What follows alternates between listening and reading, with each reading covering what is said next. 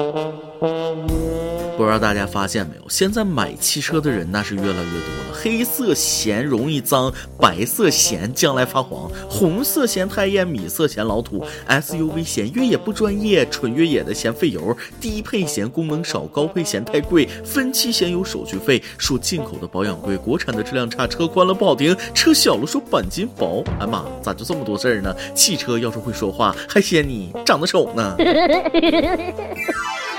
各位听众，大家好，欢迎收听由网易新闻首播的《每日轻松一刻》，您可以通过搜索微信公众号“轻松一刻”原版了解更多奇闻趣事哦。我是在各大品牌 4S 店总结了近三年经验，却依然没有买车的主持人大波。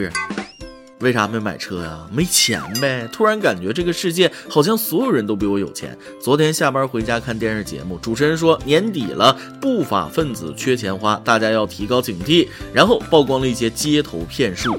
我当时就震惊了，现在不法分子这么嚣张了吗？居然年底才缺钱花，让全年缺钱的我有点不知所措呀。可有钱没钱，开心是最重要的，咱节目该录还是得录啊。今天轻松一刻，先要说的消息，不提钱太伤感情，说的是一些性命攸关的事儿，希望大家能够提高警惕。话说，黑龙江大庆一名九岁的女孩手指被防盗门夹伤，奶奶慌忙中采取土办法，用花椒面撒在伤口处止血。虽然血止住了，但是花椒面造成伤口感染，原本只需在末端截肢，现在必须在手指中部进行截肢。以前有句老话叫“不听老人言，吃亏在眼前”，可如今的老真的不是指年龄。感觉在某些老人面前，这句话就不能这么说了，应该叫不听老人言，多活好几年呢。搞不明白这老太太怎么想的，在伤口上撒调料啊？想想我都替小姑娘疼啊！就算是烫伤擦牙膏那些偏方，我感觉还是可以理解一下脑回路。但是夹伤用花椒面是什么操作？你这腌肉呢？除了入味，我想不出别的作用啊。其实吧，这种方法在早年医疗物资不丰富的年代确实是个方法，但并不是用花椒面，而是用火烧过的草木灰，这也是不得已而为之的办法。说起偏方，大家小的时候估计都接受过各种偏方治疗。记得我小的时候有一次被狗咬了，我奶奶就用咬我的那只狗身上啊剪了一撮毛，烧糊之后敷在了我的伤口上，到现在我都不知道有啥用。还有一次削铅笔，不小心把手拉了个大口子，把我疼坏了，赶紧去找我爸。结果我爸非常冷静地抽了一支烟，拿烟灰给我呼伤口上，说这样止血。当时我就怀疑自己是不是亲生的了。现在回想起来，烟灰至少也是草木灰的一种，植物燃烧后的粉末还算是比较干净。可冒着细菌感染的风险止血，还不如把我直接送到医生手里来的安稳呢。幸好没出什么事儿，能活到现在也是真不容易啊。所以咱们的每日一问就来了：你小的时候都被哪些偏方治疗过呢？效果咋样呢？顺便提醒大家一句，请谨记，偏方要是能治大病啊，它就不是偏方了。要说老年人迷信偏方倒也正常，毕竟这就是他们的生活经验。可如今还有年轻人迷信偏方，那就说不过去了。最严重的是为自己的无知，甚至付出了生命的代价。话说，广东惠州一名中年女子到黑诊所治疗痔疮期间，突然抽搐、口吐白沫，送医后不治身亡。诊所老板称：“我们是祖传六七代的。”但据警方调查，这家黑诊所的主业其实是搞铝合金不锈钢加工。铝合金加工治痔疮，造肛门的厂顺便看肛门的病，还夸夸其谈，美其名曰祖传六七代。就你家这治出人命的手艺，祖上不应该传下来呀？正好在你这代失传，也算是为民除害了。把自己的生命交给黑诊所和祖传偏方，等同于在高速公路上弯腰捡硬币，不仅是得不偿失，没准还得把命搭进去。尤其是大街小巷到处贴广告的那种，喜欢说祖传奇效、便宜这样的词儿，绝口不提缺点不足等方面。一百个有九十九个都是江湖骗子，真的是为了赚钱，什么没谱的话那都能说出来，和祖传贴膜一样可笑。上面两则新闻只希望大家能够提高警惕，有了健康问题一定要去正规医院处理，不能拿自己的生命开玩笑啊！而下面这条新闻就要说一个奇葩男子做的奇葩事儿了。话说，家住北京的孙先生前些日子在王府井书店遇到一见钟情的女孩，但由于同行还有一位追求过这个女孩，所以碍于面子，他没有去要联系方式。后来孙先生非常后悔，于是每天来书店等这个女孩，就这样等了将近五十天，也没见到女孩的身影。这期间呢，也没有上班，全靠跟亲戚借钱过日子。后来他实在等不下去了，就到北京东城区人民法院，想通过起诉来寻找自己的心上人，自己还写了诉状。关于被告人的形象描述，他是这样写的：中秋节下午，在王景书店一层出现的一位身穿黄色包臀卫衣，腿穿肉色丝袜，金发披肩，发梢向内打卷，戴着耳机，美到没朋友的姑娘。打住啊！我实在是看不下去了，幸好法院直接驳回，让他另想办法，不然这姑娘算是栽了。瞅你描述的那几个词儿，还包臀卫衣、肉色丝袜、金发披肩，有这么描述自己心上人的？你这种在国内叫流氓，在日本叫痴汉，还是书店痴汉？兄弟，劝你再多认认字儿，那叫王府井书店，不是王府井夜店。人家都去那儿看书，你去那儿看人屁股，这根本不是爱情，这是精虫上脑，纯粹自作多情，自己把自己感动的不行啊！倒也不是有意针对这位孙先生，只能说他身上槽点实在是太多了。不止如此，各位姑娘碰到这类人，千万躲着点走，找不到你就去法院起诉，可见他做事有多偏激。不上班五十天就开始借钱，证明他没有存款。有句话说得好，先谋生再谋爱。您快放手吧，把借的钱先还上，自己过好日子再来等也不迟。自己都过不下去了，就先别急着搞对象，把姑娘拉下火坑，你缺德不缺德？从小老师就教育我们说，做人要讲究仁义礼智信，缺德事儿咱不能干。然而下面这件缺德事儿，却是身为人师做的，令人倍感失望。昨天，网友爆料称，吉林梅河口市第三实验小学一名小学生因爷爷去世跟老师请假，返校后却遭老师怒怼：“你爷爷死了，你能回去干什么？你小孩是能回去烧纸，还是能回去刨根？”结果可想而知，小孩当时就被骂哭了。除了言语攻击，老师还罚这孩子在门外站了一天，可以说是十分委屈了。此事曝光后引发热议，随后当地教育局也建议教师与家长多沟通。目前家属已接到老师的道歉，不予追究。还能追究啥呀？啊，只要这个小朋友还在这个学校上学，那只能是不予追究啊。说起这事儿，有的网友觉得这老师太没同情心，但仔细想想，这和同情心没多大关系。去世的不是自己的家人，他哪会同情你啊？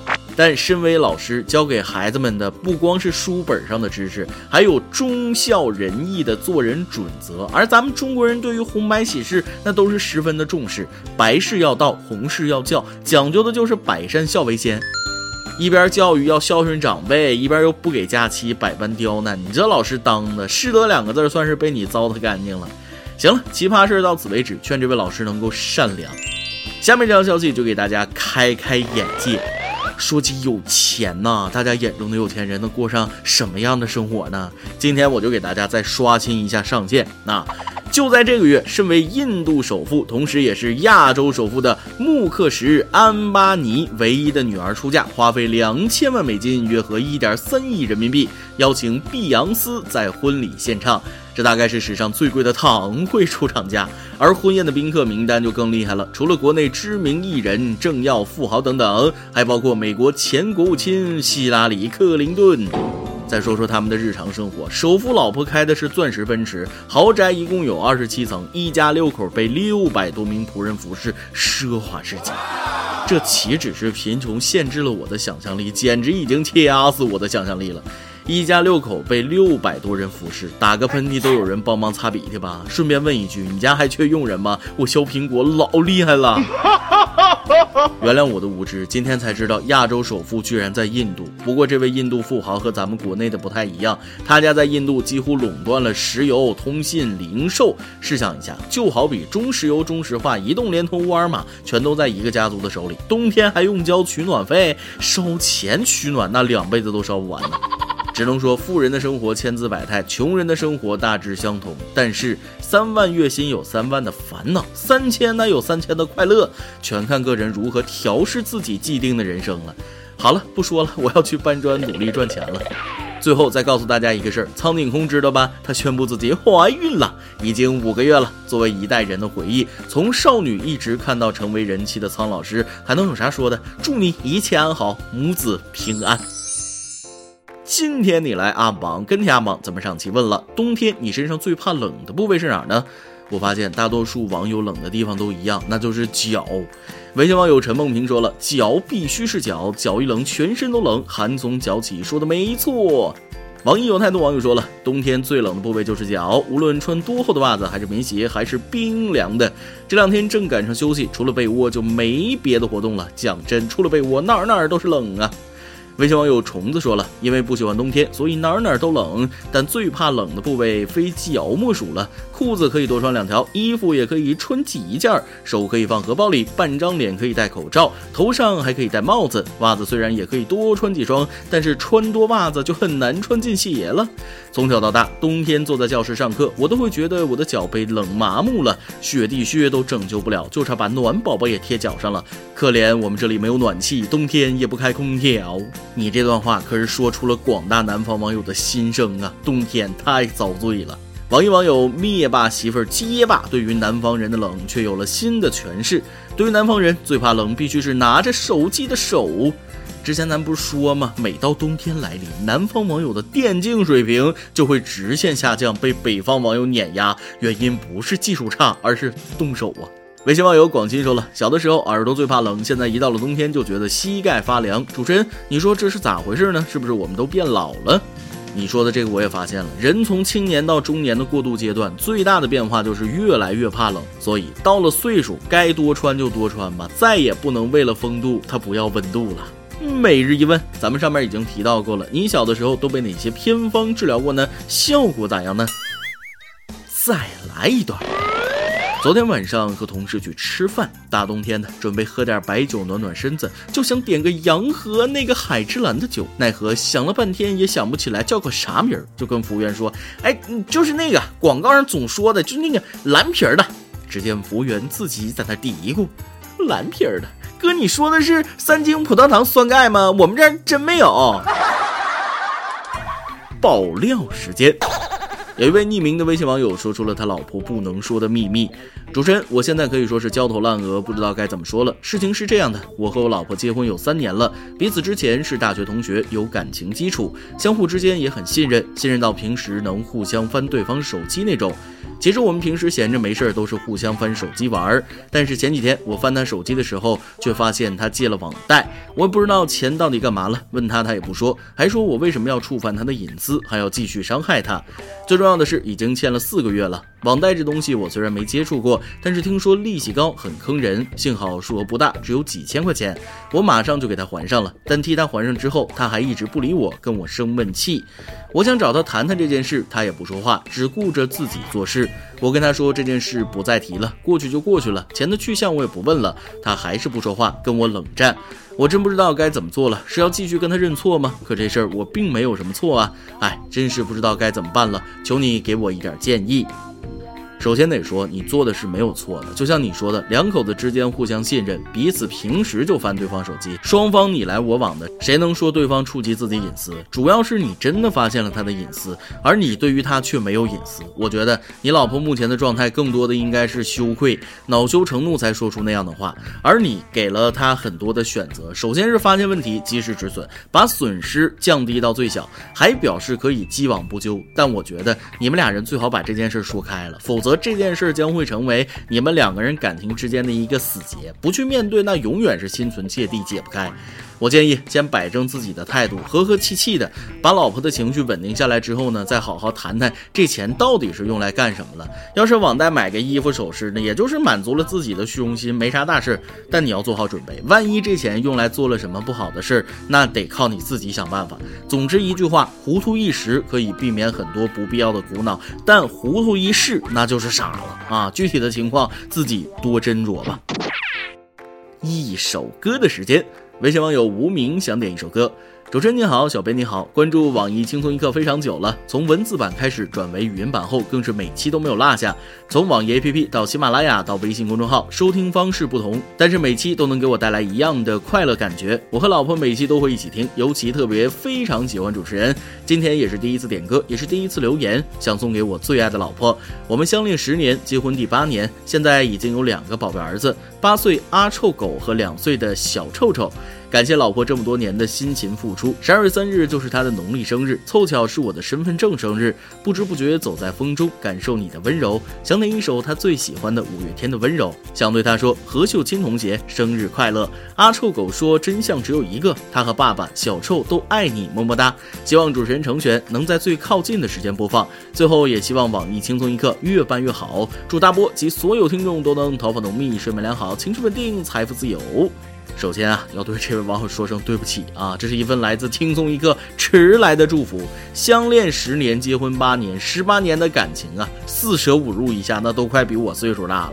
令人羡慕啊！另外还想说一句，这次的祝福虽然来的晚，但十分真诚，因为咱们这个点歌啊，也要考虑先来后到的情况。另外就是太多了，有的时候很多人一起过生日吧，他就特别容易记混。以后要是有想在生日点歌的朋友，请一定要尽早点歌。行了，今天就说到这儿，这首歌就送给你们一家人，祝你们一家子美满幸福，祝你老婆生日快乐。以上就是今天的网易轻松一刻，有电台主播讲当地原汁原味的方言播轻松一刻，并在网易和地方电台同步播出吗？请联系每日轻松一刻工作室，将您的简介和录音小样发送至 i love 曲艺 at 幺六三点 com。老规矩，祝大家都能头发浓密，睡眠良好，情绪稳定，财富自由。我是 W，咱们下期再会，拜拜。走在风中，今天阳光突然好温柔。